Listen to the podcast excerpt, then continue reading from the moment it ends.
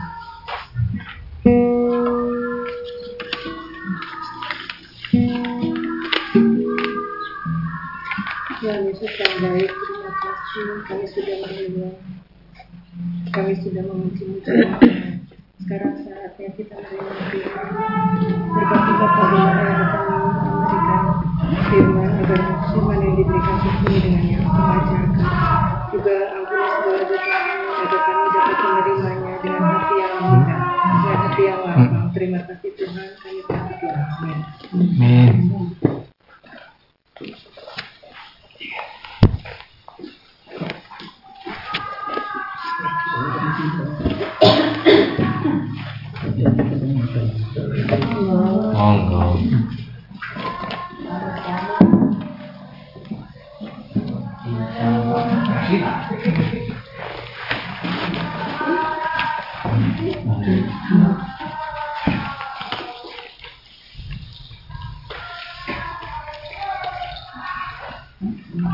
Oh, oh ya, kelihatan nih. Aduh, kan kuat. Ah.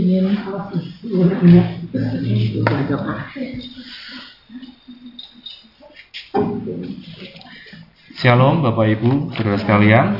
Shalom.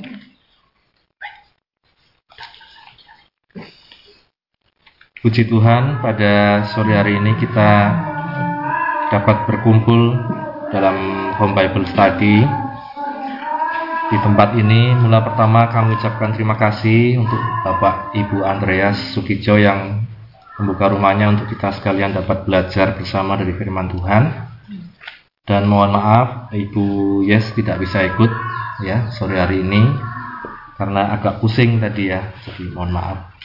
Dan kita akan sama-sama melanjutkan pembelajaran kita. Kita buka di dalam 1 Yohanes pasal yang kelima. 1 Yohanes pasal 5 mulai dari ayat 1. Sekarang kita akan baca sampai ayat yang ke-12. Ya, 1 Yohanes pasal 5 mulai ayat 1 sampai ayat yang ke-12. 1 Yohanes pasal 5 ayat 1 sampai 12. Iman mengalahkan dunia. Setiap orang yang percaya bahwa Yesus adalah Kristus lahir dari Allah dan setiap orang yang mengasihi Dia yang melahirkan mengasihi juga Dia yang lahir daripadanya. Inilah tandanya bahwa kita mengasihi anak-anak Allah, yaitu apabila kita mengasihi Allah serta melakukan perintah-perintahnya. Sebab inilah kasih kepada Allah yaitu bahwa kita menuruti perintah-perintahnya. Perintah-perintahnya itu tidak berat. Sebab semua yang lahir dari Allah mengalahkan dunia dan inilah kemenangan yang mengalahkan dunia, iman kita. Siapakah yang mengalahkan dunia selain daripada dia yang percaya bahwa Yesus adalah anak Allah? Kesaksian tentang anak Allah. Inilah dia yang telah datang dengan air dan darah, yaitu Yesus Kristus, bukan saja dengan air tetapi dengan air dan dengan darah. Dan rohlah yang memberi kesaksian, karena roh adalah kebenaran. Sebab ada tiga yang memberi kesaksian. Di dalam surga, Bapa, Firman, dan Roh Kudus, dan ketiganya adalah satu. Dan ada tiga yang memberi kesaksian di bumi, roh dan air dan darah, dan ketiganya adalah satu.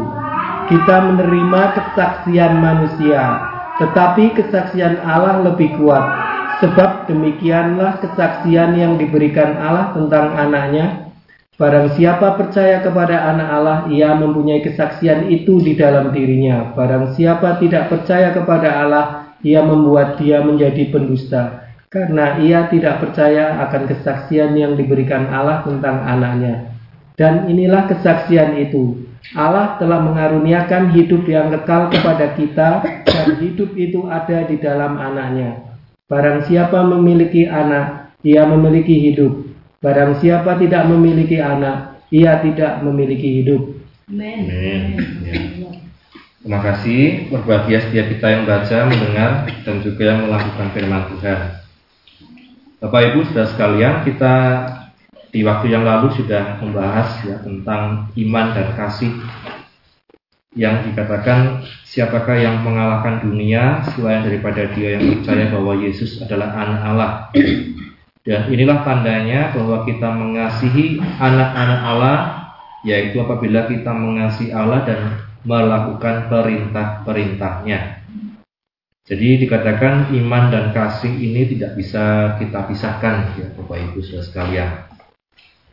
Ketika kita beriman, kita juga dikatakan mengasihi Tuhan. Ketika kita mengasihi, kita mengasihi dalam iman. Jadi dua hal ini tidak bisa dipisahkan. Dan tanda orang yang mengasihi Tuhan dikatakan dia menuruti perintah-perintahnya dan perintah-perintah itu dirasa tidak berat. Kalau kita mengasihi apa yang diperintahkan orang yang kita kasih biasanya terasa tidak berat. Ya, Bapak Ibu. Jadi tadi kami perjalanan dari Wonosobo bersama ibu-ibu beberapa ibu tadi ya ada banyak cerita tentang kasus-kasus penipuan di telepon ya dan lain sebagainya. Dan ketika di tengah-tengah berjalannya cerita tersebut, saya melihat di belakang itu ada anak-anak muda ya, boncengan ya, laki-laki dan perempuan. Jadi mereka pakai pakaian sekolah, pacaran ya, jadi sangat mesra. Ya. Jadi Bapak Ibu kalau kita mengasihi maka sejauh apa pun mungkin ya kita bersama dengan kekasih tidak terasa berat ya itu menjadi gambaran saja ya dan kita melihat Bapak Ibu sudah sekalian apa yang dikatakan di waktu yang lalu bahwa iman itu juga kita tunjukkan lewat iman yang mengasihi Tuhan kasih kepada Tuhan juga ditunjukkan lewat iman kita kepada Tuhan nah kemudian kita melihat Bapak Ibu Saudara sekalian ketika kita beriman, kita mengasihi kalau dalam konteks uh, Rasul Yohanes waktu itu dia memiliki satu tantangan seperti yang saya katakan kalau di waktu-waktu awal dulu dari satu Yohanes 1 yaitu tentang orang-orang yang tidak percaya bahwa Yesus itu adalah Tuhan. Yang kedua juga tentang orang-orang yang memisahkan antara Yesus dengan Kristus. Jadi Yesus dan Kristus itu mereka pisahkan. Dan sampai zaman sekarang pun kita melihat Bapak Ibu bagaimana paham-paham tersebut juga uh, kembali mencuat ya, kembali mencuat. Jadi mereka berpendapat bahwa Yesus itu menjadi Kristus uh, setelah mengalami baptisan. Kemudian sebelum Yesus mati, Kristusnya tidak lagi bersama-sama dengan Yesus. Jadi mereka memisahkan antara Yesus dan Kristus. Nah, Rasul Yohanes kita melihat Bapak Ibu saudara sekalian sejak dari awal kemudian sampai di pasal 5 ini dia mengungkapkan bukti ya. Di ayat yang ke-6 tadi dikatakan inilah dia yang telah datang dengan air dan darah yaitu Yesus Kristus bukan saja dengan air tetapi dengan air dan darah. Dan rohlah yang memberi kesaksian karena roh adalah kebenaran.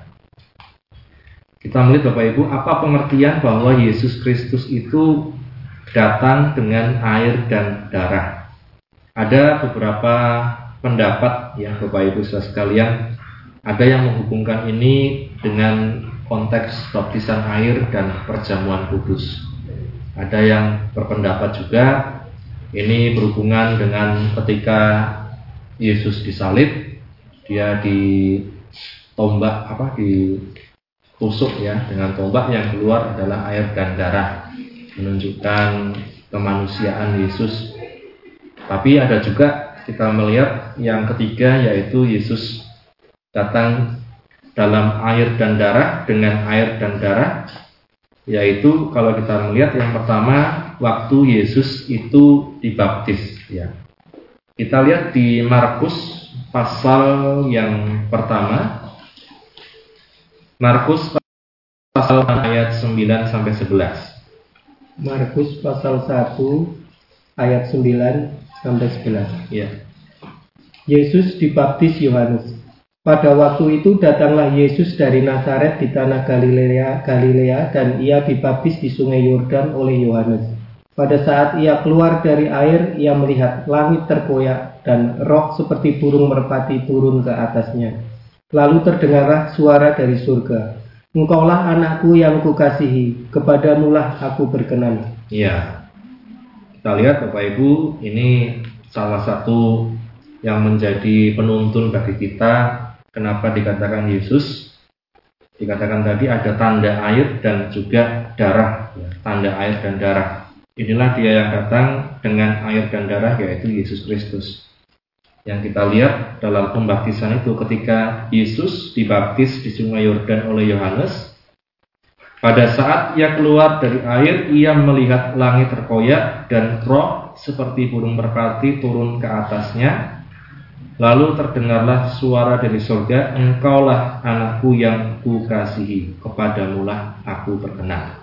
Ini menjadi pertanda Bapak Ibu saudara sekalian tentang bahwa Yesus itu ya benar-benar anak yang dikatakan diutus, anakku yang kukasihi, kepadamulah aku berkenan, kepadamulah aku berkenan. Jadi perkenanan Tuhan Allah Bapa di surga ketika dia mengutus Yesus dikatakan in, engkaulah kalau dalam Injil lain dikatakan inilah anakku yang kukasih kepadanya lah aku berkenan. Kalau di Markus secara langsung dikatakan suara itu berkata, Engkaulah anakku yang kukasihi, kepadamulah aku berkenan. Ya, jadi Bapak Ibu sekarang ada tanda benar-benar bahwa Yesus itulah Tuhan. Yesus itulah yang juga dikatakan menjadi penebus setiap umat manusia. Jadi maka dikatakan Rasul Yohanes dia datang bukan dengan air saja, tetapi yang kedua kemudian dengan darah dalam pengertian bahwa dia juga berkorban, dia menjadi tebusan bagi setiap umat manusia. Dia menjadi penebus ya. Kita melihat masih dalam Markus ini kita lihat Bapak Ibu Saudara sekalian.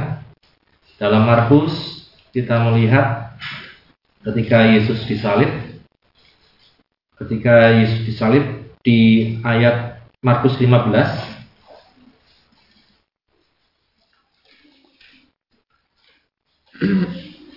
ayat yang ke-20 sampai ayat yang ke-32.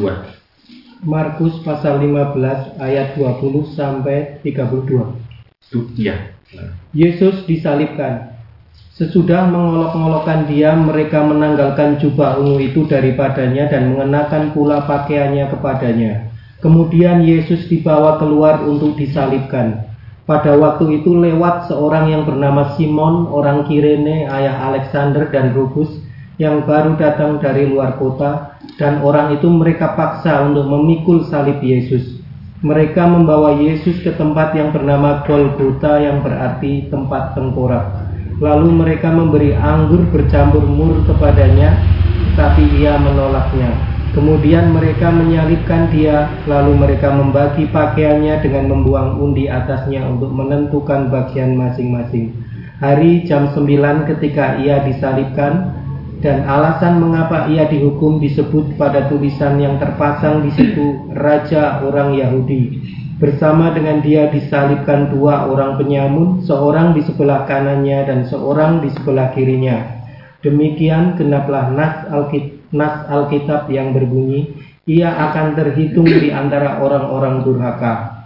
Orang-orang yang lewat di sana menghujat dia dan sambil menggelengkan kepala mereka berkata, Hai engkau yang mau merubuhkan bait suci dan mau membangunnya kembali dalam tiga hari, turunlah dari salibmu itu dan selamatkan dirimu. Demikian juga imam-imam kepala bersama-sama ahli Taurat mengolok-olokkan dia di antara mereka sendiri dan mereka berkata, Orang lain ia selamatkan, tetapi dirinya sendiri tidak dapat ia selamatkan. Baiklah Mesias, Raja Israel itu turun dari salib itu, supaya kita lihat dan percaya. Bahkan kedua orang yang disalibkan bersama-sama dengan dia mencela dia juga. Iya. Katakan Yesus disalibkan. Ketika manusia disalib, Bapak Ibu, saudara sekalian, tentu ada darah yang tercurah bukan hanya Yesus tapi dua orang yang disalibkan bersama-sama dengan dia. Ada juga dua orang yang lain. Dan ada kisah-kisah tentang penyaliban Yesus ini baik di setiap Injil ya Bapak Ibu kalau kita baca itu membuktikan bahwa darah Yesus tercurah. Yesus disalibkan darah Yesus tercurah. Jadi Yesus ini bukan sekedar apa ya? Kalau orang-orang di zaman waktu itu mengatakan Yesus ini hanya sekedar roh, ya. Tapi dia benar-benar ada tubuh. Kita kemarin dalam bagian minggu pagi mempelajari tentang teologi tubuh ya sedikit belajar tentang teologi tubuh bagaimana eh, Yesus itu datang ya benar-benar tubuh manusia. Benar-benar tubuh manusia yang dikatakan darah itu tercurah untuk menebus setiap kehidupan orang yang berdosa. Jadi kita melihat dua hal ini. Yang dikatakan Rasul Yohanes tadi inilah dia yang datang dengan air dan darah yaitu Yesus Kristus. Bukan saja dengan tetapi dengan air dan dengan rohlah yang memberi kesaksian karena roh adalah kebenaran. Jadi Bapak Ibu sekalian, kita melihat ini menjadi kesaksian, menjadi bukti bahwa dikatakan Yesus Kristus itulah Tuhan Allah, bahwa dialah menjadi juru selamat, dialah juga Tuhan dalam kehidupan kita. Kemudian kita melanjutkan lagi dalam satu pasal yang kelima.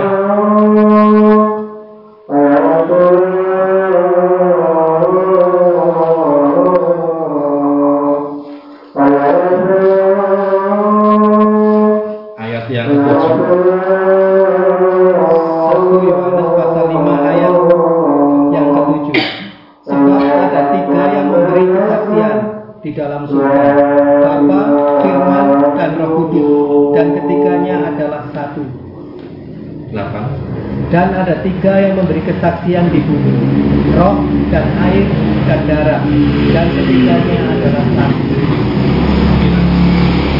Kita menerima kesaksian manusia, tetapi kesaksian Allah lebih kuat. Sebab demikianlah kesaksian yang diberikan Allah tentang anaknya. Ya, saat Yesus setelah dibaptis ya oleh Yohanes, siapa yang memberi kesaksian tentang Yesus dikatakan Bapa sendiri. Inilah anakku yang kukasihi, kepadanya lah aku berkenan. Engkaulah anak yang kukasihi, kepadamu lah aku berkenan.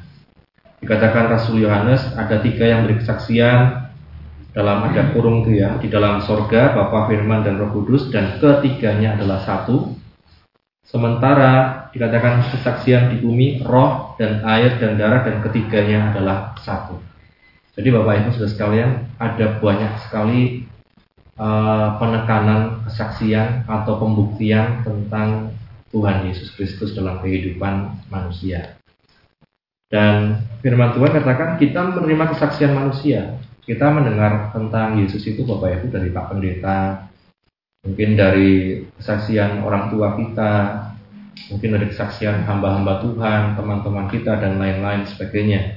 Tetapi kesaksian dari Allah lebih kuat dikatakan. Sebab demikianlah kesaksian yang diberikan Allah tentang anaknya. Jadi Bapak Ibu sekalian, yang menjadi pertanyaan sering kali orang bertanya ya, mengapa uh, mereka masih ragu tentang Tuhan Yesus. Ya, ketika ditanya mereka berkata karena tidak ada buktinya. Ya, buktinya bahwa Yesus itu adalah Tuhan, bahwa Dia juru selamat dan lain sebagainya. Kalau kita melihat Bapak Ibu sekalian, kalau kita kembali kepada firman Tuhan, sebenarnya banyak sekali kesaksian seperti yang tadi kita baca dari Tuhan sendiri, dari Bapa sendiri tentang Tuhan Yesus. Yang menjadi permasalahan Bapak Ibu dalam kehidupan kita sering kali bahwa pembuktian sebagus apa pun, sehebat apa pun itu tidak bisa untuk meyakinkan orang yang memang tidak mau percaya. Ya, hati yang tidak mau percaya. Saya teringat tentang kisah Lazarus ya, kisah Lazarus dan orang kaya. Saya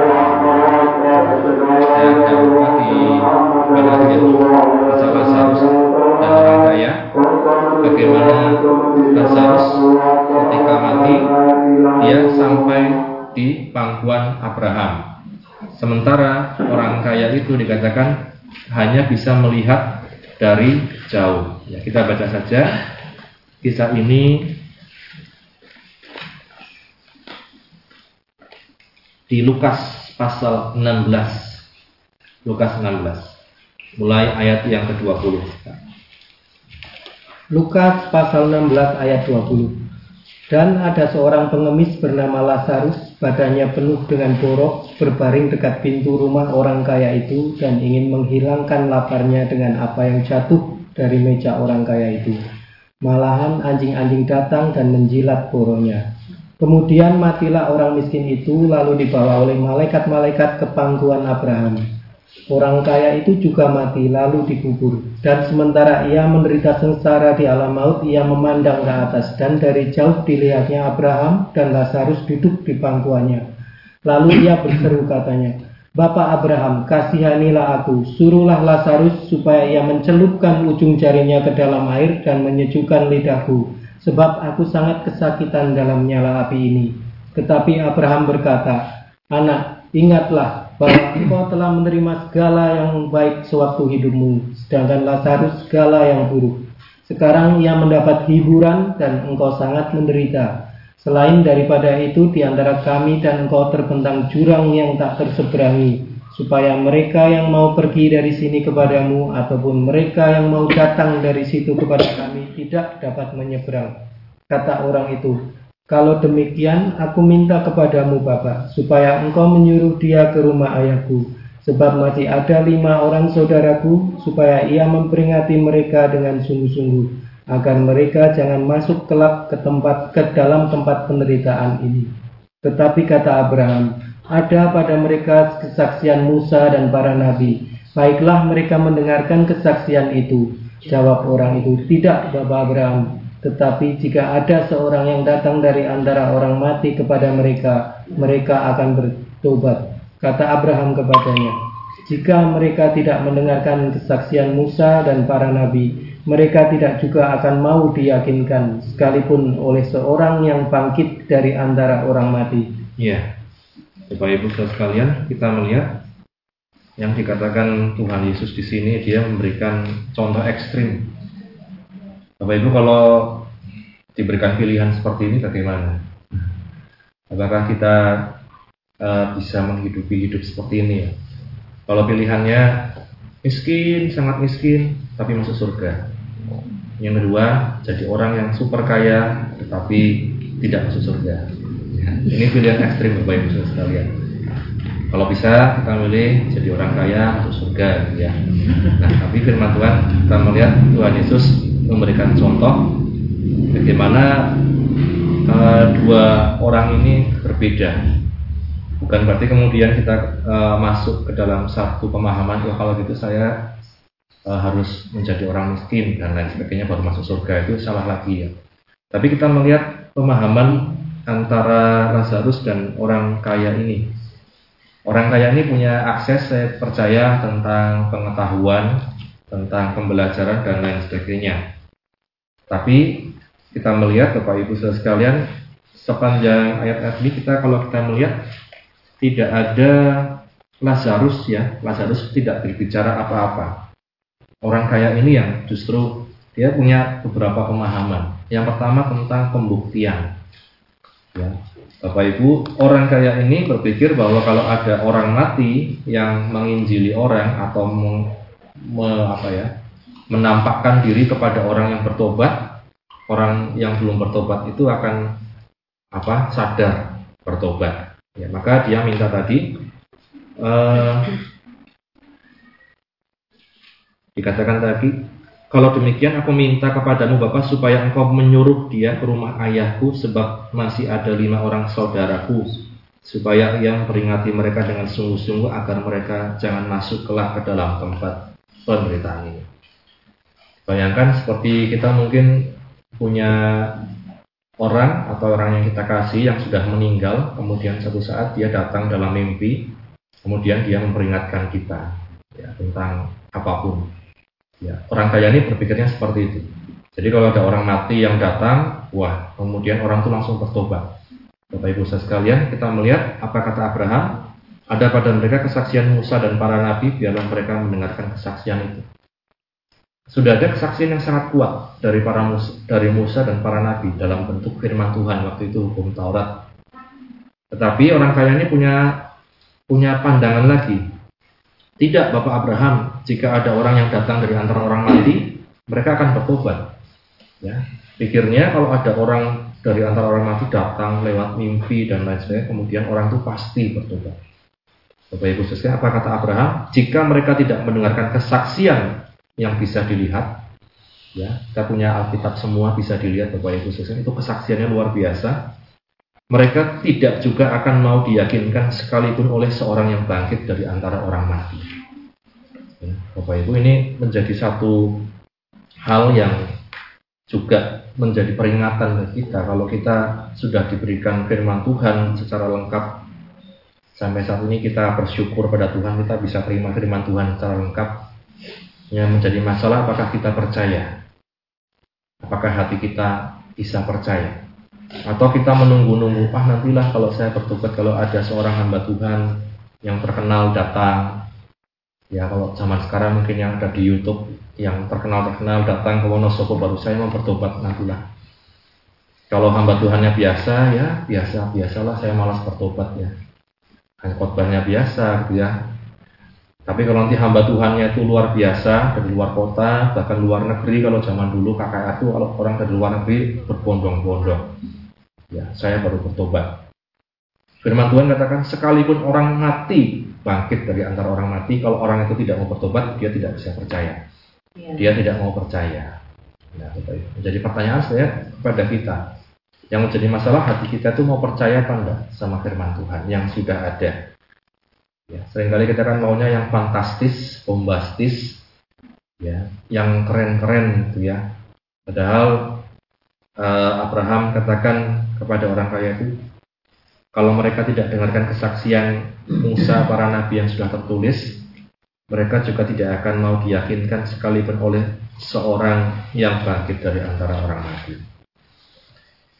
Ada orang yang membandingkan seperti ini Bapak Ibu, ketika Yesus kemudian bangkit, apakah kalau Tuhan Yesus telah bangkit, dia menampakkan diri kepada para imam dan orang-orang Israel para imam dan orang-orang Israel itu akan percaya kepada dia.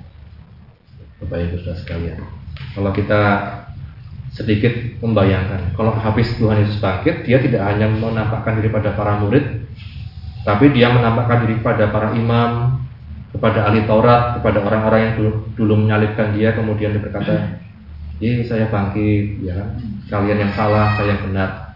Kira-kira orang percaya apa enggak Bapak Ibu? Kita melihat belum tentu. Maka saya katakan sering kali orang mencari pembuktian ya. Seringkali orang berdebat masalah pembuktian firman Tuhan dan lain sebagainya. Tapi kalau orang dari hatinya tidak mau percaya dari firman Tuhan yang paling sederhana sekalipun dia tidak akan percaya sekalipun orang sudah menjelaskan sampai berbusa-busa ya. Bapak Ibu sekalian kita melihat lah ya dalam uh, beberapa hari ini kalau dalam bacaan firman Tuhan tiap hari kita uh, kami ya di remaja pemuda sedang belajar dari kitab Amsal ya Amsal di sini banyak banyak sekali apa hal-hal yang menjadi nasihat. Ya. Kita coba saja kita lihat. Di Amsal di Amsal kita melihat pasal misalnya pasal yang pertama saja. Amsal pasal 1 Amsal pasal 1 ayat yang ketujuh misalnya. Amsal pasal 1 ayat 7 Takut akan Tuhan adalah permulaan pengetahuan Tetapi orang bodoh menghina hikmat dan didikan Ya Firman Tuhan katakan takut akan Tuhan adalah permulaan pengetahuan Tetapi orang bodoh menghina pengetahuan. Nah ini Bapak Ibu tentang hikmat tentang pengetahuan. Kemudian Amsal pasal 3. Amsal pasal 3 ayat yang kelima sampai ayat yang kedelapan. Amsal pasal 3 ayat 5 sampai 8. Percayalah kepada Tuhan dengan segenap hatimu dan janganlah bersandar kepada pengertianmu sendiri Akuilah dia dalam segala lakumu, maka ia akan meluruskan jalanmu. Janganlah engkau menganggap dirimu sendiri bijak. takutlah akan Tuhan dan jauhilah kejahatan. Itulah yang akan menyembuhkan tubuhmu dan menyegarkan tulang-tulangmu. Ya, kita melihat Bapak Ibu ini contoh-contoh saja. Gimana dalam Amsal ini kalau kita baca tiap hari, Bapak Ibu sudah sekalian selalu ada nasihat dari firman Tuhan. Misalnya takutlah akan Tuhan. Itu adalah permulaan pengetahuan, hikmat. Kemudian takutlah akan Tuhan. Itulah yang akan menyembuhkan tubuhmu akan menyegarkan tulang-tulangmu. Kalau di YouTube, di TikTok sekarang lagi uh, musim namanya siroprak, siropraktik ya. Siropraktik atau apa dia? Jadi orang diperontak gitu ya, tulang-tulangnya. Jadi ada yang salah tidur, ada yang dari dulu apa misalnya salah urat dan segala macam ditak gitu ya, sembuh seger lagi. Nah Bapak Ibu, kalau firman Tuhan katakan apa yang menyegarkan tulang-tulang kita, itulah jika kita takut Tuhan dan jauhilah kejahatan. Firman Tuhan tidak katakan lawanlah kejahatan, ya. Di tempat lain katakan lawanlah kejahatan dengan kebaikan. Di Amsal katakan jauhilah kejahatan. Ya, kalau di Amsal itu di ayat lain katakan kalau kita tahu satu jalan itu menuju hal yang tidak baik, maka lebih baik menjauh. Ya. Jangan kita kemudian mencoba-coba, ah tidak baik ya saya coba-coba ah lihat ah gitu kan sering kali penasaran. Ya, kita sering kali dengan dosa pun demikian penasaran. Mosok iyo sih dosa, mosok iyo sih tidak sesuai firman Tuhan, mosok iyo sih. Tapi firman Tuhan katakan jauhi saja. Lebih baik menjauhi seperti uh, yang lihat tadi ya Bapak Ibu. Itulah akan menyegarkan tulang-tulang dan menyembuhkan engkau. Jadi sangat uh, banyak nasihat dalam firman Tuhan. Kemudian mungkin kita baca uh, lagi dalam urusannya urusan keuangan ekonomi ya. Ini sering kali menjadi masalah juga ya. Di ayat yang ke-9 Amsal pasal 3 ayat 9 Hmm. Muliakanlah Tuhan dengan hartamu dan dengan hasil pertama dari segala penghasilanmu. Maka lumbung-lumbungmu akan diisi penuh sampai melimpah-limpah dan bejana pemerahanmu akan meluap dengan air buah anggurnya. Ya, banyak sekali tentang keuangan, ekonomi, tentang relasi, tentang kita melihat masa depan dan lain sebagainya di Amsal ini kita melihat. Masalahnya, apakah kita percaya apa tidak sama firman Tuhan? Ya. Kalau firman Tuhan katakan muliakanlah Tuhan dengan hartamu. Dengan hasil pertama dari segala penghasilan. Apakah kita percaya tentang firman Tuhan itu? Ataukah kita ah itu kan akal-akalan saja. Ah itu kan kata orang, itu kan kata pendeta saja. Tapi kalau kita percaya ya kita yakini dari ayat-ayat yang paling sederhana, dari ayat-ayat yang paling mungkin tidak uh, kita ngeh dan lain sebagainya kita yakini Bapak Ibu sekalian. Itulah yang dikatakan akan menyegarkan tulang-tulang kita dan akan menyembuhkan setiap kehidupan kita. Maka saya katakan tadi dalam kehidupan kita sebagai orang percaya, mari kita belajar ya, bukan hanya menjadi orang yang mencari-cari bukti terus ya. Sampai sekarang pun Bapak Ibu kalau kita lihat permasalahan misalnya Israel Palestina Bapak Ibu kita tidak bisa langsung berkata oh ini pasti yang salah A, pasti yang salah B. Semua punya klaimnya sendiri. Dan kalau kita berbicara di depan umum tidak bisa kita bicarakan dengan cara Alkitab. Ya, kita memaksakan pandangan Alkitab kita sebagai orang Kristen. Wow ini yang benar ini menurut Alkitab ini Abraham ini punya ini ini ini lahannya segini segini. Tapi orang di luar kan tidak tahu. Mereka tahunya ada bayi-bayi yang meninggal, ada wanita-wanita yang meninggal jadi korban, ya, maka kita tidak bisa langsung saklek, wah yang salah pasti si P, yang benar pasti I dan lain sebagainya. Kalau kita berbicara dalam konteks uh, lingkup terbatas sesama Kristen, tentu kita bisa bicara firman Tuhan. Tapi kalau kita sudah bicara di luar, Bapak Ibu, hati-hati, nah, ya. Jangan sampai kita terjebak, wah ini kan hanya paham Kristen. Ya, sebab orang lain pun menjadi korban dan di Palestina pun banyak orang Kristen, Bapak Ibu, jangan salah. Ya, maka kalau kita doakan jangan hanya doakan Israel tapi juga Palestina. ya Bapak Ibu karena banyak korban juga di sana orang Kristen juga menjadi korban di sana ya, sering kali kan kita mengklaimnya yang paling benar itu ya ini padahal dua pihak itu punya klaim kebenarannya masing-masing kalau kita berbicara dalam konteks umum ya, maka itulah Bapak Ibu sekalian sering kali kita mencari bukti ya yang paling benar kalau kita sudah merasa yakin ya kita bela mati-matian dan lain sebagainya maka kita patut juga berhati-hati berbagai macam isu dan lain sebagainya. Mari kita menjadi orang-orang juga yang bijak. Saat kita berbicara sekupnya Kristen, sekupnya sama-sama anak Tuhan, kita bisa berbicara dengan bebas dasarnya firman Tuhan. Tapi ketika kita berbicara sekupnya umum, ada orang-orang lain dan lain sebagainya, kita berbicara kemanusiaan siapa yang korban jangan sampai klaim-klaim kita justru menjadi batu sandungan buat orang lain nah itu Bapak Ibu sekalian di firman Tuhan tadi kita sudah belajar bagaimana orang-orang di masa lalu sampai mungkin sekarang pun cari bukti terus Yesus itu Tuhan apa bukan Yesus itu benar-benar Tuhan apa bukan sampai kemudian Yohanes katakan ya itu dia datang dengan air dan darah. Sudah ada kesaksian dari Tuhan sendiri, Allah Bapa sendiri. Sudah kita juga ada kesaksian dari hamba-hamba Tuhan di masa sekarang. Terlebih-lebih Bapak Ibu kita punya Alkitab. Ini kesaksian yang sangat kuat. Maka mari sama-sama kita belajar bahwa kita sebagai orang Kristen Mari kita beriman percaya kalau dalam firman Tuhan katakan bukan karena kita melihat tapi justru karena kita tidak melihat kita bisa percaya, kita belajar beriman. Kiranya firman Tuhan ini menjadi berkat untuk kita sekalian dan Tuhan Yesus yang memberkati. Kita sama-sama akan sharing. Mungkin ada hal-hal yang disampaikan dan pertama kami berikan kesempatan kepada tuan rumah ya, untuk menyampaikan uh, sepatah dua patah kata.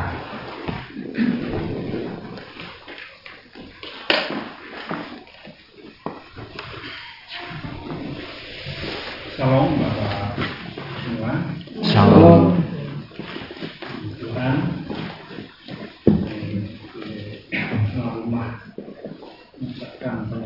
kasih kiranya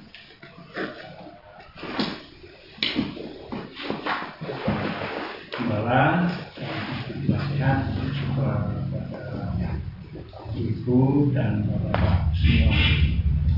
Sebelumnya eh, ada yang kali ini datang ke sini atau sudah? Sudah kali ke sini, yang jelas eh, inilah. Tempat saya untuk blog yang aksesnya itu sangat ya di apa itu mungkin saudara yang sekarang lewat ya. Aksesnya sangat solid namun bagi saya itu adalah jalan yang tiap minggu dan saya lewati dengan istri. Mungkin tidak hanya akses saja yang sulit pun di sini juga agak sulit. Namun Tuhan maupun jalan sulit alat komunikasi sulit namun kalau bagi saya keluarga kalau saya mau berkomunikasi keluarga Tuhan Yesus nah terima kasih. Sekiranya lagi saya sebagai tuan rumah mohon maaf. Kalau tempat yang saya sediakan mungkin eh, terlalu sempit. Dan lagi saya mohon maaf dengan istri. Eh, saya juga mohon maaf pada ibu-ibu yang sudah berkesempatan untuk ABS saya tidak bisa mengikuti dan mengikuti adalah saya wakil istri mungkin ini saja saya sebagai rumah dan waktu selanjutnya kami serahkan kepada Yesus Terima kasih. Tuhan Yesus memberkati. Silakan Bapak Ibu kalau ada lagi ya seperti tadi yang dikatakan Pak Andreas ya Bapak Ibu saudara inilah jalan yang tiap minggu dilalui ya ke gereja ya. dan Pak Andreas ini juga suka sepeda ya Pak ya enggak oh ya pas dulu ya suka sepeda juga kan. kita bersyukur meskipun tadi dikatakan susah sinyal tapi komunikasi dengan Tuhan selalu lancar. Ya, luar biasa. Silakan Bapak Ibu yang ingin menambahkan atau bersaksi, kami persilakan.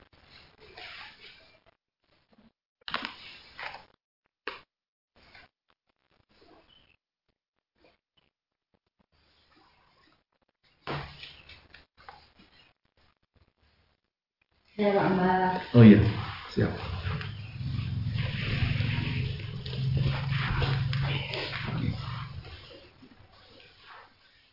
Puji Tuhan, saya mau sharing tentang firman Tuhan pada sore hari ini. Tentang ketuhanan juga ya, kita sudah belajar. Itu memang jangan dianggap sepele. Sekarang banyak anak-anak Tuhan pun udah mulai goyang imannya karena ketuhanan, meragukan. Betul itu. Nah, dan kedua, kita bersyukur berkumpul, kita boleh percaya bahwa Yesus. Saya juga bersyukur tadi ada kata-kata kita jangan balas kejahatan dengan kebaikan gitu ya. Dalam inti kata dosa ya. Saya jadi teringat tentang Yusuf dulu karena pernah itu eh, saya pernah di di Jakarta ya sama anak-anak tuh lagi komsel keluarga aja gitu komsel keluarga kita lagi membahas tentang Yusuf Pak Gembala itu betul kan selama ini saya selalu kalau doa gini ada gini ya saya pun masih belajar terus ya firman Tuhan belajar itu. Saya tolak segala dosa apa pun dalam nama Yesus saya tolak semuanya eh, roh percabulan perzinahan apa pun. Eh tiba-tiba kita dapat ayat tentang Yusuf. Yusuf itu kan digoda oleh uh, uh, tapi yang Potifar. Eh, tante Potifar ya. Itu Yusuf kan nggak uh, dalam menghadapi tante Potifar nggak gini. Dalam nama Yesus nyangkau enggak ya. Kepada Tuhan Yesus. Yusuf pergi jauh menjauhi. Nah di situ saya dikasih hikmat sama Tuhan. Betul dosa atau kejahatan kita jangan doang tolak itu. Tapi kita jauhi. Benar kita jauhi. Entah itu dosa apa pun ya kita belajar jauhi. Wah iya iya benar-benar Yusuf pun juga waktu digoda dirayu-rayu tante Potifar kan nggak? Didoain tengking-tengking kan enggak tapi dia lari ya dia pergi menjauhi uh, tante pot si tante pot ini ya. Dan saya bersyukur. Saya juga dalam uh, kami dalam iman kami juga uh, boleh belajar selalu hidup takut akan Tuhan. Ya hidup takut akan Tuhan. Pergumulan loh Bapak Ibu. Kita menjalani hari-hari hidup kita ini selalu ditentukan suatu pilihan-pilihan hidup. Kalau kita nggak dekat sama Tuhan ya saya sendiri aja lah nggak usah orang lain. Saya boleh belajar eh, tidak menghakimi hidup orang. Saya belajar juga memberi nasihat kepada orang sesuai firman Tuhan. Saya belajar juga hidup hidup kudus ya. Itu bukan hal yang mudah juga deh kalau saya bilang kalau ada yang bilang oh gini iya. Tapi kalau pengalaman saya pribadi kita itu hanya dekat Tuhan aja kalau kita belajar setia tadi eh, firman Tuhan yang kita lagi simak beberapa minggu ini kan Bapak Gembala mengajarkan bahwa eh, kita melakukan perintah Tuhan kalau kita mengasihi Tuhan kan ringan Contoh juga Bapak Gembala udah kasih tahu ibadah jam 6 pagi. Kalau kita nggak cinta Tuhan nggak mungkin kita mau bangun pagi. Kita bangun, eh, saya aja bangunnya jam 3.25 menit sudah bangun doa pagi, persiapkan ma- masa air. Karena saya apa rindu sama Tuhan gitu. Karena saya mengasihi Tuhan. Saya yakin semuanya mengasihi Tuhan sampai eh, suatu bukan kebiasaan lagi, tetapi memang suatu kerinduan kita datang pagi-pagi sama Tuhan, baik itu di rumah kita masing-masing, baik kita beribadah berjemaah gitu ya banyak sekali ya eh, belajar firman Tuhan di sini kita takut sama Tuhan. Terus kalau kita mau udah takut sama Tuhan, segala sesuatu hidup kita ini kita bisa belajar melakukan segala perintah-perintah Tuhan. Dan sumber dalam hidup kita ini memang kalau saya boleh belajar oleh sama Tuhan, selalu renungi firman Tuhan, kita itu prosesnya hidupnya di hati. Pusat hidup kita tuh di hati. Kalau hati kita udah uh, dilawat Tuhan, dijamah Tuhan, berjumpa dengan Tuhan, kita melakukan perintah-perintah Tuhan itu nggak berat, betul sesuai firman Tuhan bukan kata manusia tapi betul firman Tuhan. Kalau kita mengasihi Tuhan bahwa kita pun akan melakukan perintah-perintah Tuhan. Saya bersyukur uh, Bapak Gembala dan kita semua selalu berkumpul gini. Saya nggak nggak menganggap ini suatu yuk gomjong-gomjong datang nggak. Tapi saya belajar firman Tuhan. Saya belajar buat saya terapkan di hidup saya sehari-hari. Hidup saya maaf ya Bapak Ibu tahu kita hidup sendiri ya kita harus benar-benar jaga langkah kita, jaga kehidupan kita, cari uang, kehidupan saya sehari-hari. Itu semua disorot, jujur disorot. Karena saya punya pengalaman dulu, waktu Bapak Gembala senior, ya bapaknya Bapak Gembala Yesaya. Saya pernah curhat, Pak Gembala, saya kalau saya nggak mau ibadah lagi ya sore, soalnya pulangnya agak malam, tetangga pada mencemooh saya. Katanya nggak ada suaminya sering keluar malam, sering keluar sore jadi juga itu ada Pak Gembala. Kita setia ibadah, tetapi tetangga mengatakan hal buruk. Maka itu hanya uh, kehidupan pribadi kita yang memang kita harus takut sama Tuhan. Apa pun itu nanti Tuhan akan nyatakan. Kita nggak usah cari-cari pembenaran, diam aja. Selagi kita lakukan kebenaran firman Tuhan, saya lakukan kebenaran firman Tuhan, itu kelihatan kok dalam kehidupan kita sehari-hari. Itu sih kalau uh, saya boleh berbagi uh, sharing dari firman Tuhan ini betul kita dosa apa pun e, betul kita doakan tapi kita jauhi. Kita jauhi apa pun. Itu saya jauhi saya jauhi ah kali ini ah jangan ini menyakiti Tuhan kok. Oh, enggak ini menyakiti Tuhan. Itu saya bersyukur sama Tuhan. Bukan karena kekuatan saya kok saya sadar semua karena firman Tuhan. Karena roh Tuhan yang selalu nuntun saya. Di umur saya selalu katakan Tuhan biarlah di umur kami yang yang bagi saya itu hari-hari saya seperti bunga di padang yang sebentar layu nanti saya hilang lenyap. Saya hidup saya juga seperti uap, sebentar ada, sebentar lenyap. Jadi kita pergunakan waktu-waktu kita ini lebih-lebih lagi mengasihi Tuhan. Itu sih kita selain menasihati, siapa tahu saya lagi lemah, Bapak Ibu nasihati saya, kasih masukan pada saya. Karena itulah gunanya satu tubuh Kristus. Puji Tuhan, itu sih sharing firman Tuhan sore hari ini. Terima kasih. Terima kasih Mbak Lilis kesaksiannya, sharingnya untuk kita sekalian ya kehidupan kita selalu disorot ya seperti tadi kata Mbak jika kita menjadi anak-anak Tuhan pasti kita akan terus ya mengalami hal yang seperti itu. Ada lagi Bapak Ibu yang ingin menyampaikan sharingnya? Silakan. Oh ya Bambang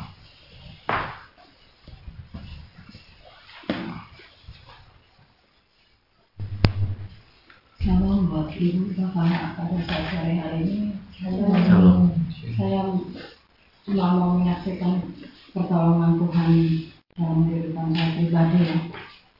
Saya jujur sejujur-jujurnya saya akhir-akhir ini saya memang sering kali apa ya kondisi saya tidak tidak seperti kayak dulu-dulu itu seperti apa ya ada cepet dropnya dengan ini ini ini langsung drop ini langsung kayak dua minggu yang lalu memang saya tadinya saya mau ke gereja malam minggunya itu saya pulang dari dagang itu saya pikir udah sore ah bilang saya kok badan saya rasanya nggak enak ya kenapa ya? Memang udah berapa hari saya merasakan kok asal saya cuma saya ingat-ingat saja asal saya bisa tidur siang berarti saya dua tiga hari kemudian pasti saya sakit saya bilang saya bilang sama anak-anak sama cucu saya juga om tuh mengada-ngada enggak memang itu setahun lama ada bantuan nah sabtu itu saya jam habis maghrib lah. Kenapa saya masuk ke dalam? Kan biasanya orang glodok itu kan dingin badannya ya. Tapi saya enggak sekujur badan saya panas semua. Sampai saya udah nggak tahu apa yang harus saya perbuat saya panggil untuk saya sama oma beliin obat saya bilang enggak nggak ada oma adanya paracetamol apa bodek gitu ya udah apa aja saja gitu. Nah, saya minum itu lama-lama sudah saya ngepel begini udah mau omak sakit panas loh tadi. Tadi sore nggak apa-apa sih coba udah naik ke atas.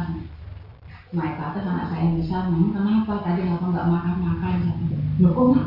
Nggak ada mama panas begini kenapa? Ada apa? Apa di sekolah ribut apa enggak saya bilang saya nggak nggak ada apa-apa. Jatuh enggak nggak jatuh. Makan nggak makan saya bilang udah tapi nggak tahu saya bilang akhir ini mama kayak gini jam setengah sembilan langsung panas tinggi saya itu udah sampai cucu saya Tessa megang tangan saya. Oma oma oma om pilih ingat nggak ini siapa? Saya bilang ingat saya bilang oma sekalipun panas tapi tetap saya ingat saya bilang gitu ya. Saya berdoa ya Tuhan saya bilang itu apa yang mau terjadi? Saya bilang gitu ya. Apa malam ini saya nggak tahu saya bilang itu Tuhan berikan saya kekuatan. Saya bilang sampai saya ngomong sendiri tapi Dewi sama cucu saya itu ngomong berikan kok nggak saya dengar saya cuma berdoa Tuhan kalau memang Tuhan mengizinkan saya untuk sembuh ya sembuh saya bilang. Itu tapi ya kalau memang Tuhan ada rencana yang lain terserah saya bilang saya udah pasrah sama sana kan? Setiap kali dua minggu sekali pasti saya doa doa saya apa yang memang ini udah jalan-jalan saya saya bilang gitu ya. Saya bilang saya saya bilang saya, minta ampun mungkin saya selama ini saya saya jalani tentang ibadah apa mungkin kurang fokus atau gimana saya kurang fokus dari saya. Semenjak saya tidak suami itu bukan karena saya tidak ikhlas ada gitu ya suami apa meninggalkan saya tapi karena saya itu beban saya terlalu banyak saya bilang tapi ya puji Tuhan Tuhan kasih jawaban ya itu saya sakit dulu. Akhirnya malam minggu saya pikir ah saya bilang Tuhan berikan saya kekuatan kesehatan besok pagi saya mau berangkat ke gereja saya bilang Tuhan nah pagi itu jam setengah dua saya bangun kaget kan di gereja berapa nih saya sembahyang Tuhan. Saya mau ibadah saya mau berikan saya kekuatan. Nah udah habis saya duduk di di tempat tidur ibadah? Kenapa dua menit kemudian saya panas lagi tinggi lagi bang? Saya sampai pegang lagi cucu saya saya tarik lagi ke saya pegang oma saya saya pegang oma. Oma panas oma. Gimana oma mau model siapa? Nggak usah ada yang dibel oma nggak mau saya udah biarin. Udah dia udah mama kalau ada apa-apa ngebel walaupun malam aku naik ke atas ya tapi enggak saya tetap uh, apa saya mencari Tuhan Tuhan berikan saya kesembuhan tapi Tuhan belum mengizinkan saya malam itu panasnya apa saya turun saya minum lagi obat itu paracetamol lagi. Sampai jam 4 saya Tuhan saya udah dingin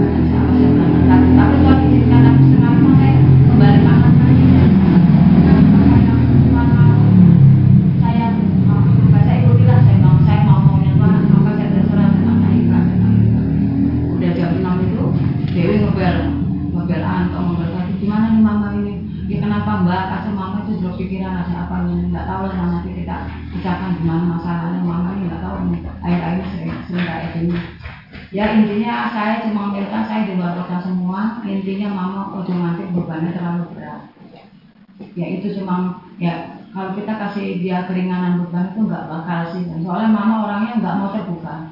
Jadi pasti ada beban. Dia selalu mikir mikir mikir mikir. Akhirnya ya jatuhnya ke sakit itu. Iya aku juga tahu, tapi gimana lagi jangan mama kan apa orangnya nggak mau terbuka sama anak-anak, paling disimpan berdoa, disimpan berdoa.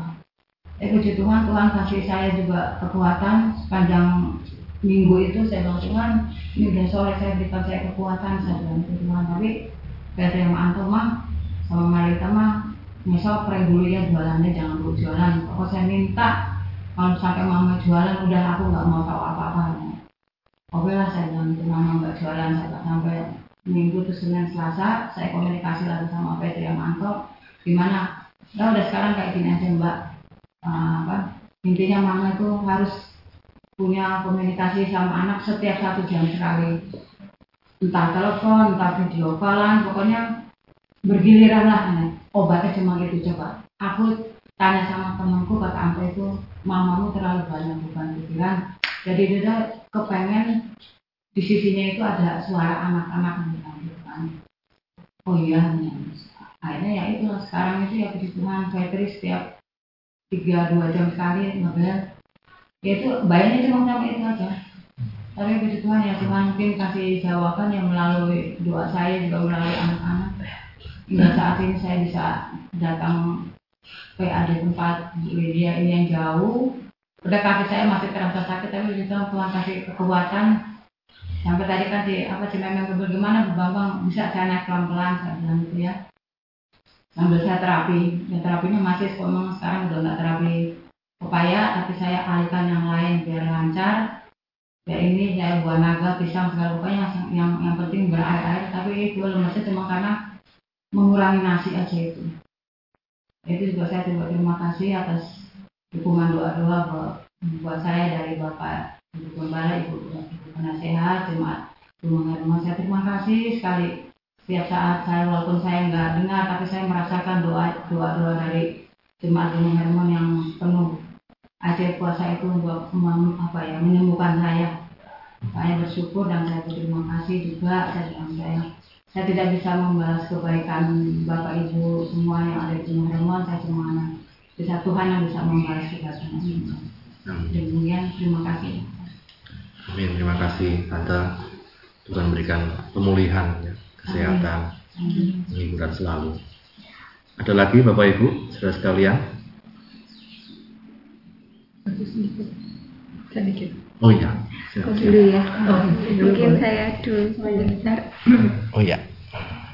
Uh, beberapa minggu yang lalu, kesaksian saya itu beberapa minggu yang lalu saya bergabung dengan salah satu IO di di Wonosobo dan untuk pertama kalinya kami uh, saya gitu uh, menghandle satu acara wedding gitu menghandle satu acara wedding yang uh, intinya di situ pertama kalinya saya bergabung dan saya bekerja kami tidak dibayar.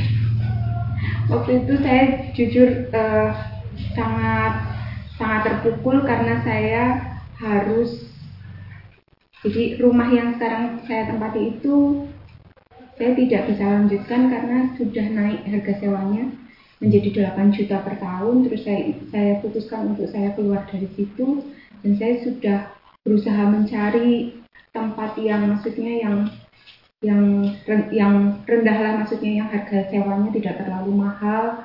Saya udah cari ke sana kemari akhirnya puji Tuhan kemarin itu dapat harga 7 juta. Tapi karena kebetulan saya dengan pemilik rumah itu kenal baik karena pelanggan di pasar pagi kita dikasih ke murah itu hanya suruh bayar lima setengah gitu. Lalu tapi uh, ibu itu bilang tapi di DP dulu ya mbak. Setidaknya di DP itu sekitar satu setengah sampai dua juta. Saya bilang iya saya usahakan. Waktu itu saya uh, dapat pesanan terus sama yang kerja di IO itu saya pikir itu nanti bisa untuk nutup gitu untuk untuk nutup DP itu gitu tapi itu tadi uh, uang waktu pas acara pernikahan itu wedding itu saya kehilangan dompet. Di dompet itu isi 900 ribu kurang lebihnya. Terus uang apa saya tidak dibayar. Plus IO nya juga tidak dibayar sampai sekarang. Uh, itu membuat saya sangat terpukul. Saya kerja itu dari hari Kamis sampai hari Minggu full sampai yang hari Minggu itu sampai jam 10 malam baru pulang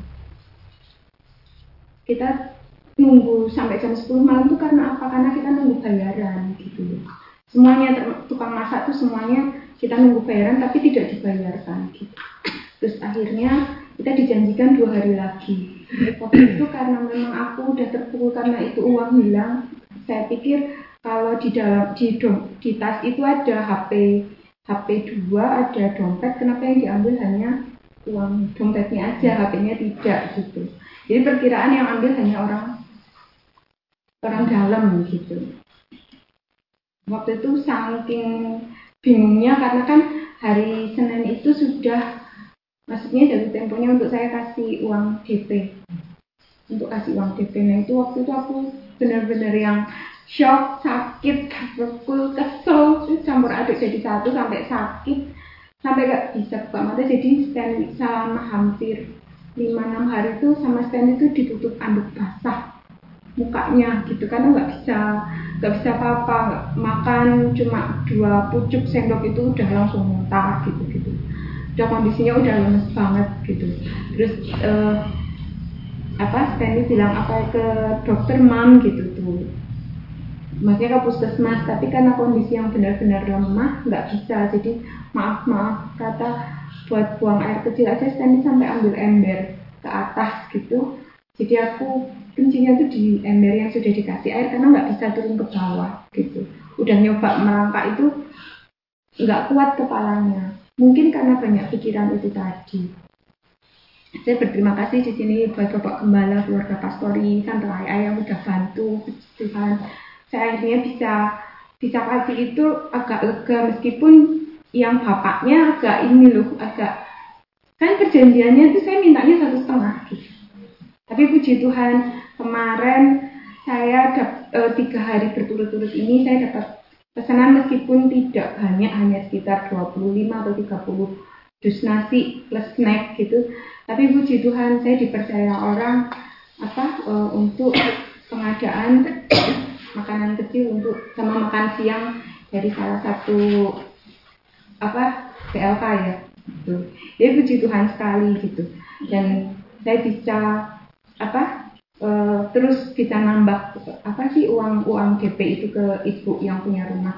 Dan saya minta tolong doanya untuk saya bisa apa dicukupkan dalam segala hal untuk pembayarannya dan kemungkinan besar di minggu kedua bulan November saya sudah pindah di daerah campur sari. Hmm. jadi dekat gereja gitu. Itu kesaksian saya. Saya yang tadinya sempat marah yang tadinya sempat kecewa terus diingatkan lagi sama family khususnya. Jangan mengandalkan manusia kalau kita mengandalkan manusia rasanya sakit. Jadi yang itu dilepas lagi kalau kalau masih rezeki mami ya nanti dibayarkan. Sampai saat ini pun dari IO yang bersangkutan masih masih apa masih menghubungi saya. Jadi kalau nanti memang ada pembayaran dari yang punya wedding nanti dikabarin jadi sampai sekarang itu kita memang kami tukang masak itu tidak dibayar sepeser pun. Karena pihak WDI, pihak IO nya juga bingung mau bayar pakai apa karena tidak ada uang dari yang bersangkutan. Jadi ya itu tadi. Apa? Ternyata begitu berat hari-hari ini untuk untuk kayak tadi Kak bilang apa? Percaya sama Tuhan. Iya sih percaya gitu. Tapi kalau waktu kita mengalami uh, satu dihadapkan sama satu masalah yang berat itu kadang-kala kita yang gini mau apa Tuhan Tuhan sayang kok sama aku? Kok kalau Tuhan sayang kok gini ya? Gitu tuh. Tapi terus diingatkan lagi bahwa pengharapan kita sama Tuhan itu nggak akan sia-sia apa pun sepahit apa pun jalannya, sesusah apa pun jalannya, yang pasti sampai saat ini saya merasa saya dikuatkan sama Tuhan, bisa ada bersama-sama dengan Bapak Ibu Saudara semua di tempat ini untuk HPS bersama juga ibadah hari Minggu bersama. Terima kasih Tuhan memberkati. Amin. Terima kasih kalian Tuhan yang menolong semua, mencukupkan dan melancarkan. Amin. Ibu Salon. Sedikit saja ya, kalau misalnya ini kalau apa kalau ada masalah gitu ya Bu Bambang atau kita juga kalau ada masalah kan selalu uh, ngobrol sama teman-teman nanti kan ada cerita ada apa bisa uh, bisa melegakan gitu jadi nggak jangan di masukin ke hati. Soalnya saya punya pengalaman teman saya, uh, dia punya masalah tapi dia nggak ngobrol, cuman datang ke rumah saya sampai malam nggak ngomong apa-apa. Saya tanya ada apa nggak, besoknya bunuh diri. Iya, bebannya berat ya. Mm -mm. Tapi karena cinta. Mungkin itu berarti ya gitu aja sih saya mau ini. Tapi uh, setelah itu besok berapa hari setelah dia di uh, makam terus dia eh saya mimpi apa ada pembatas gitu. Dia manggil-manggil gitu. Tapi itu nggak tahu perasaan saya atau emang uh, emang kenyataannya dia gitu. Cuman ya saya ada pembatas uh, sananya gelap nggak uh, ada warna. Nah yang di tempat saya itu uh, banyak warna gitu tapi itu nggak tahu apa. Masih di pikiran saya aja atau orang Kristen. Atau bukan orang Kristen. Oh, Kristen. Temen dari SMP bunuh diri. Perempuan. Iya. Lakinya direbut sama kakaknya. Hmm. nah, jam Oh, cinta keluarga. Ya. Jadi itu ya, Bapak Ibu kalau ada masalah kita bisa cerita kepada orang yang kita percaya. Iya. Kalau yang ibaratnya kalau ibarat apa itu tidak ember gitu ya. Ya, Jadi itu kayak yang kamu cerita mana? Alah, gua ada masalah malah tambah tambah berubah. Karena untuk mikir gitu, mana bagaimana mbak? Dari itu nggak tahu lah saya pokoknya anak ini kayak gitu. Jadi apa yang saya rasakan, oh itu ya mereka punya masalah, makanya aku mau curhat terus dia. Makanya kalau ke tempat Basri, pun mau aja ngomong apa yuk? Enggak. Eh, apa? Mau aku ke biar rumah macam-macam macam mau cerita oh masuk aku cerita. Aku cerita cerita enggak jadi. Semacam lain. Oh oh begitu ada begitu nyampe ke kampung lah. Ya gitu. Bapak Ibu kalau ada masalah ya. Kalau kita bisa cerita cerita kepada orang yang kita percaya gitu, yang akan mendoakan dan sebagainya. Mungkin begitu untuk sore hari ini. Terima kasih untuk kesaksian dan sharing Bapak Ibu sudah sekalian. Dan kita akan masuk dalam doa syafaat. Ya, kan kita sudah bersama-sama belajar gimana kita beribadah sore hari ini. Home Bible study bahwa kita mendengar firman Tuhan. Dan Tuhan itu banyak pengalaman-pengalaman hidup kita bersama Tuhan. Satu hal yang kita tahu ya hanya Tuhanlah kekuatan kita. Dan hanya dekat Tuhan kita jiwa kita tenang. Kalau kita jauh semakin kita banyak tertekan jauh dari Tuhan kita semakin tidak tenang. Tapi suatu keputusan yang tepat kita berkumpul bersama untuk kita uh, belajar bersama-sama saling uh, diperlengkapi firman Tuhan, kita saling menguatkan, kita saling mendukung dalam doa. Terima kasih Bapak Gembala yang sudah setia selalu memberi kami pengajaran, mendidik kami, membawa kami dalam segala kebenaran Tuhan dan firman Tuhan. Tiba satu kita akan berdoa syafaat, kita doakan buat pekerjaan gereja di tempat gereja kita, menjelang Natal ini juga, buat dana-dana yang dibutuhkan. Kita doakan juga uh, teman-teman teman kita yang lagi dalam kelemahan tubuh, dalam pemulihan, uh, Marioso, Saudara Agus, Saudara Titus, juga omanya Bu Bambang, juga Bu Bambang ya dalam pemulihan kita doakan, juga Mbak Tina yang terus dalam terapi persendian kaki, kita berdukung dalam doa supaya uh, juga setiap yang harus didoakan. Dan kita doakan juga bangsa negara kita, kita doakan juga pemilihan presiden tahun besok, semua pemilihan pesta demokrasi kita mau campur tangan Tuhan yang terbaik. Dan kita doakan juga segala bangsa-bangsa yang tadi Bapak katakan kita doakan juga negara-negara yang konflik kiranya Tuhan selalu campur tangan. Nanti saya minta kasih Kristus, nanti Ibu Tarigan yang membawakan doa syafaat ini pada Tuhan.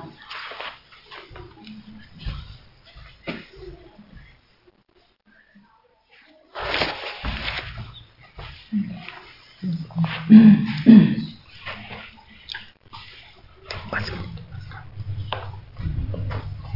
di dalam surga, kami mengucap syukur Tuhan. Terima kasih kasih-Mu yang besar yang telah kau terima Tuhan. Kami bersyukur Tuhan, kasih-Mu telah Engkau buktikan dengan eh, mengutus anakmu yang tunggal yaitu Tuhan Yesus yang adalah Kristus. Kami mengucap syukur Tuhan bahwa Kristus, Tuhan Yesus Kristus hadir di dunia ini bukan untuk eh, bukan untuk dirinya sendiri Tuhan tetapi untuk melepaskan kami dari dosa-dosa kami. Sebagai bukti bahwa Engkau mengasihi kami. Ya. berikan kami kekuatan Tuhan untuk kami juga meneladani kasih-Mu kepada kami Tuhan. Supaya kami boleh mengasihi sesama kami Tuhan dan juga mengasihi Engkau. Dengan eh, berikan kekuatan Tuhan berikan kemampuan untuk kami dapat melakukan perintah-perintah-Mu Tuhan. Terima kasih Tuhan buat firman-Mu pada saat sore hari ini.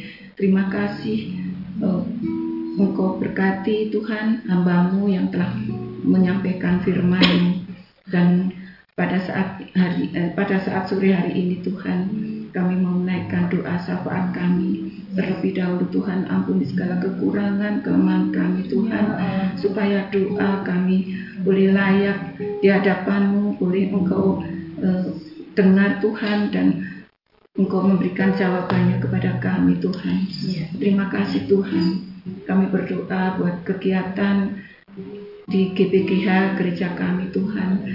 Setiap kegiatan, setiap acara di gereja kami Tuhan, kami serahkan di dalam tangan Tuhan. Kiranya Tuhan yang akan memimpin kami, memberikan kami kekuatan, kesehatan Tuhan, dan kemampuan supaya kami boleh melayani Engkau dengan sepenuh hati. Ya. Melayani Engkau dengan sepenuh hati bukan untuk kekuatan kami sendiri Tuhan, tetapi hanya untuk hormat kemuliaan benar.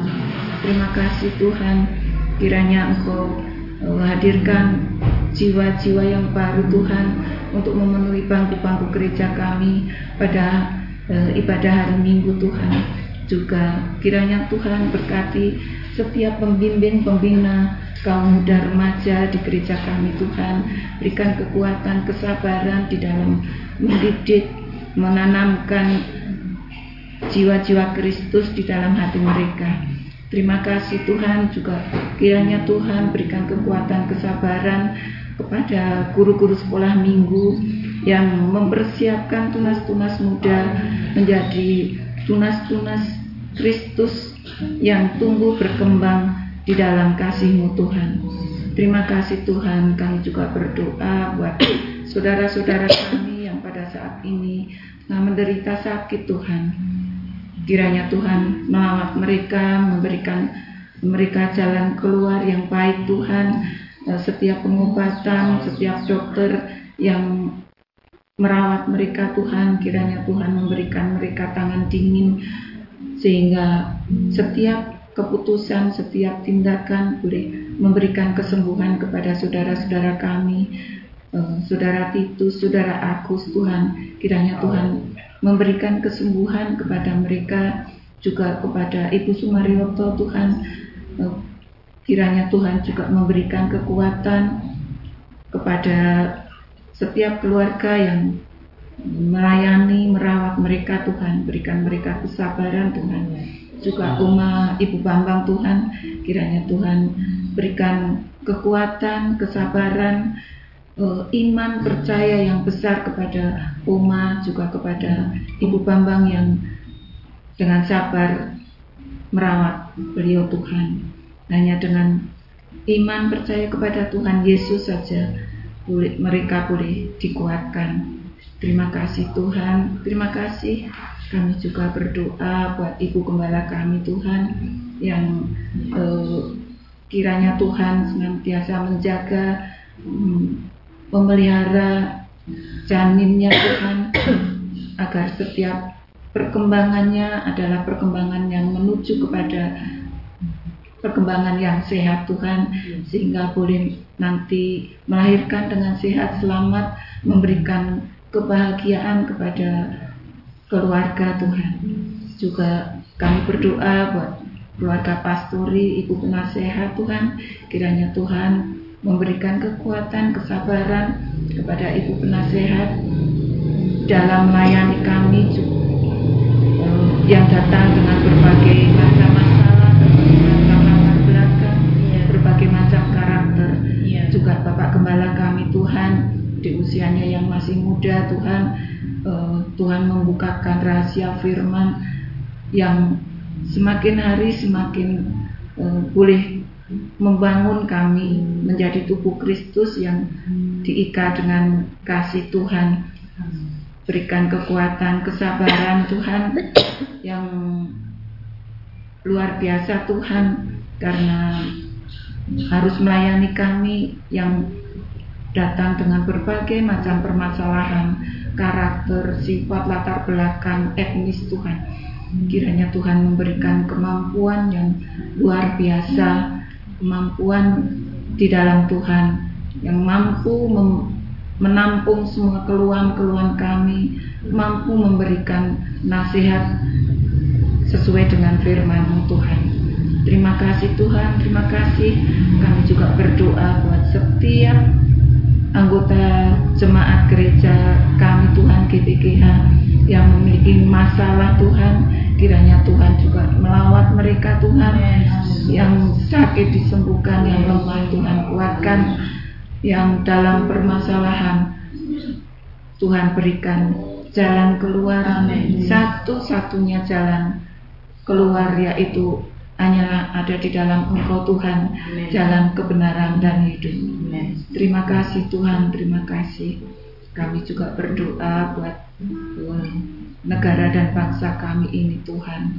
Kiranya Tuhan berikan hati yang bijak, hati yang uh, mau rendah di hadapan Tuhan, tapi yang takut akan Tuhan kepada para pemimpin kami Tuhan dari Bapak Presiden beserta jajarannya Tuhan, Gubernur, Bupati, sampai ke daerah-daerah juga.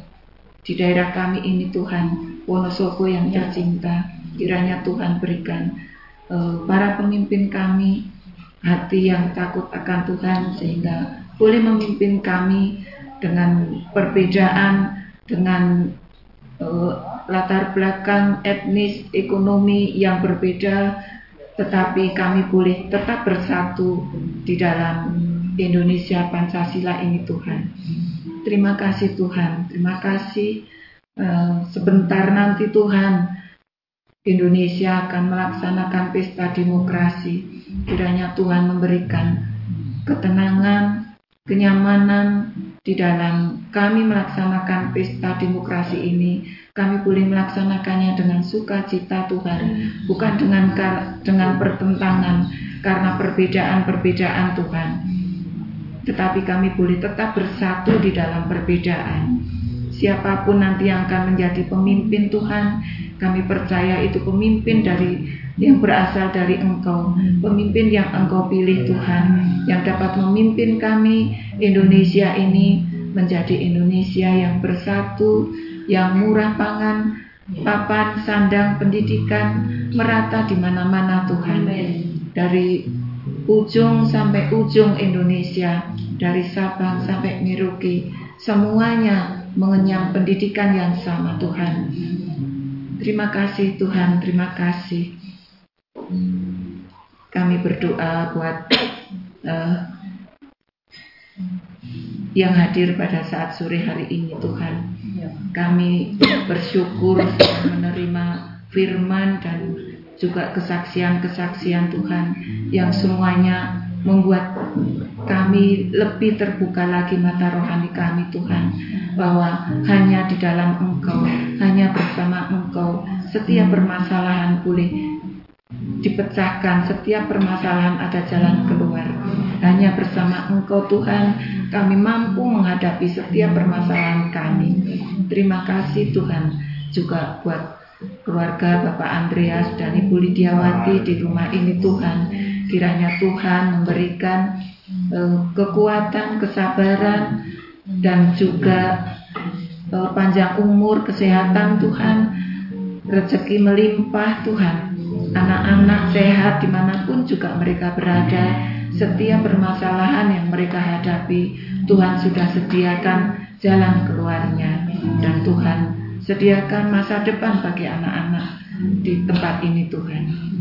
Kami juga berdoa Tuhan buat anak-anak kami anak-anak remaja GPGH Tuhan yang tidak uh, berada di kota kami ini Tuhan. Mereka yang berada di luar kota uh, apa pun yang mereka sedang melakukan, baik mereka sedang menempuh um, pendidikan Tuhan, mereka yang sedang bekerja di luar kota Tuhan, kiranya Tuhan sertai, Amen. Tuhan jagai, Amen. kiranya tetap mereka tetap takut akan Tuhan, Amen. tetap Engkau pimpin di dalam uh, firman-firmanmu Tuhan. Hanya kepadamu kiranya uh, mereka bersandar dan mengharapkan setiap jalan keluar bagi setiap permasalahannya Tuhan. Kami juga menyerahkan semu, setiap kehidupan kami ini hanya di dalam tanganmu Tuhan. Setiap permasalahan kami, kesehatan kami, rezeki kami, eh, berkat kami, harapan kami, semuanya kami serahkan di dalam tanganmu Tuhan. Hanya di dalam Engkau kami yakin bahwa kami mampu berdiri dengan iman percaya kami. Terima kasih Tuhan, terima kasih kalau sebentar kami akan pulang kembali ke rumah kami masing-masing Tuhan. Kiranya Tuhan menyertai kami di dalam perjalanan kami.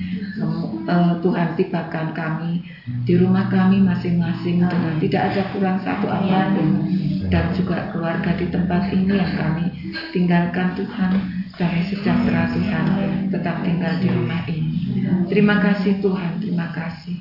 Hanya di dalam nama Tuhan Yesus Kristus kami alaskan doa kami dengan penuh ucapan syukur. Haleluya. Amin.